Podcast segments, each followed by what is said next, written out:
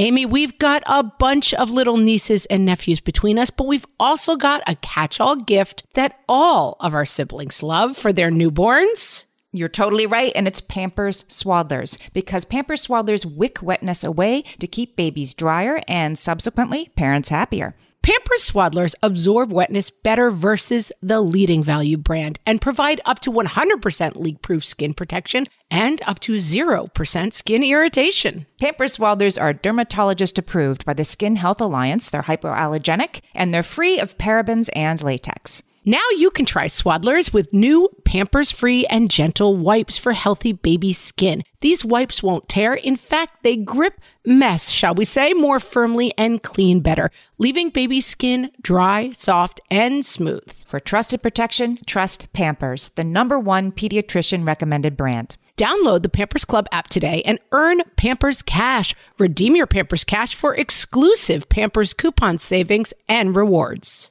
Only redeemable via Pampers Club. Pampers Cash has no cash value.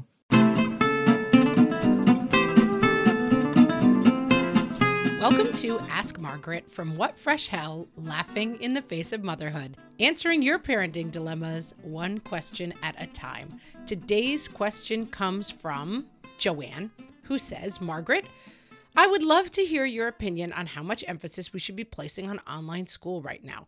Part of me feels like this is a lost year, but I am not totally freaking out because it's lost for the world, not just my kids. I want to be those people who are talking about how their families are reading more together, baking and playing board games.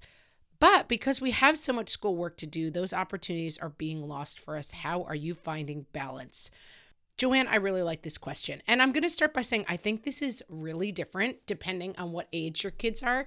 Amy has two boys in high school, and I know that they are like homeschool orama. Like they are basically buckling down. They have eight hours of work to do every day that is being streamed somehow through the internet to their eyeballs from the school. I think they're actually like sitting and participating in online classes that are going on. I mean, they're pretty deep in it, and it's taking a lot of their time my kids are 11, 9, and 7. And certainly my sixth grader is getting a close to full day's schoolwork sent home, as is kind of my fourth grader, and then not really my second grader. So, this is how we've set it up at our house.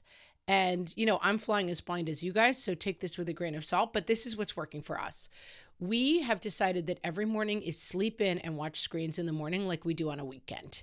And that goes until nine o'clock. So sometimes that's two hours of screens if they get up at seven. And then at some point we pause and eat breakfast and we do make them turn off screens for breakfast after they had started like bringing their gaming devices into the table. I was like, all right, I have to have some rules. No. Then 9 to 11, we do homeschool. And then 11 to 1, we break for recess and lunch and recess is screen free. So we used to allow screens, and then it was like we found that there was a lot of complaining about like when are we going to get our screens when are they blah, blah. so we cut screens out at recess because it was too distracting and then one to three we're back to school and so for my sixth grader he gets about four to five assignments a day and basically we allocate a half an hour for each. And so that basically eats up those two blocks of time. And then sometimes at night, he'll practice his instrument or do other things like that. Uh, for my fourth grader, pretty much the same thing. I mean, he has four or five assignments and maybe they take 20 minutes at a time, but he loves to fool around and like do somersaults in between everything he does. So that's easily four hours of his time. And then for my second grader, she gets maybe 15 minutes, four times and then she luckily is my most independent and so I can kind of send her up to her room for like quiet time and she's kind of supposed to be doing math problems and usually when I go up she's like rolling around the floor with a doll but I'm like eh, it's second grade I really don't care. My second and fourth grader I have them both reading the same book so one of those half an hour slots is me reading them a story while the sixth grader is upstairs working or working with his dad on math because turns out guys that I cannot do sixth grade math. Shocker. Um, and so that's basically how we're structuring our day. What I will say about homeschool is this everyone is going to lose these couple of months of school. And so possibly if you have a 10th or 11th grader and the school is being super strict and grading them and this is going to count towards their final grade you may have to dial into that. I think with younger kids you can do what works best for you. If i only had a second grader we would not be doing a lot of the work that is being sent home. We would be baking we would be reading we would be playing games that involve some sort of math. We would be playing you know dice games where you have to add up the totals and then that's what i would count as homeschool. For my sixth grader, he's reading the school book, he's answering the questions that are sent home. He's staying a little closer to the line because sixth grade and also i think the structure and the discipline is really good. So my overall take is like that's what's working for us. If you have really little kids i think that any activity is completely fine. And if you have to work and they have to sit in front of the ipad that's totally fine too my overall takeaway from this point is I agree with all the memes online that are like, what your kids are not going to remember is that you taught them algebra correctly. Your kids are going to remember how this felt for them, how safe and fun and, you know, getting through it all together your house felt. And so I would say take homeschooling or leave it. Do what works for you if it's important to your kids that they stay up to date, help them do that. But how seriously do I take it? As seriously as it helps you structure the day and works for you. Obviously, a longer conversation, people are in really different situations, but that's a quick glimpse of what's working at my house. Joanne, I hope that helped. And for the rest of you, if you have questions that you would like to hear myself or Amy answer, please send them to us at questions at whatfreshhellpodcast.com. Thanks, guys, and be well.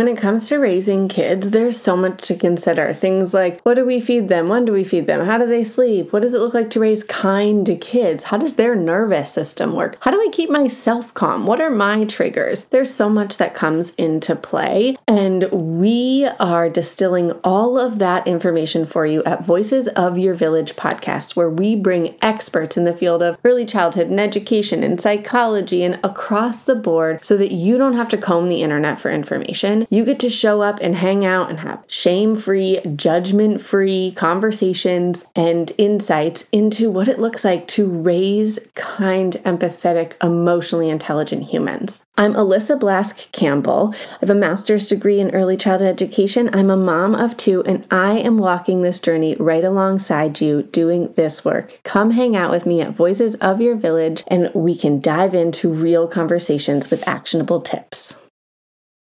Margaret, it's an exciting news day. An exciting news day indeed, Amy. A few years ago, we launched our first spin off podcast, Toddler Purgatory, hosted by the hilarious Blair Brooks and Molly Lloyd. And guess what? Now Blair and Molly are back with their all new podcast, Unsticking It. You know Blair and Molly as two busy moms and actors, and somewhere between potty training and the pandemic, they both felt like they lost their creative kaboom. In their new podcast, Unsticking It, they are going to talk about how all of us can get back to what lights us up after motherhood. Amy, I need this. Me too. And Blair and Molly will be talking to fellow imaginative minds. We're talking actors, artists, and creators of all kinds about how we can all unstick ourselves from whatever muck we're stuck in. Follow, subscribe, and listen to Unsticking It wherever you get your podcasts. That's Unsticking It with Blair and Molly, because sometimes life stucks.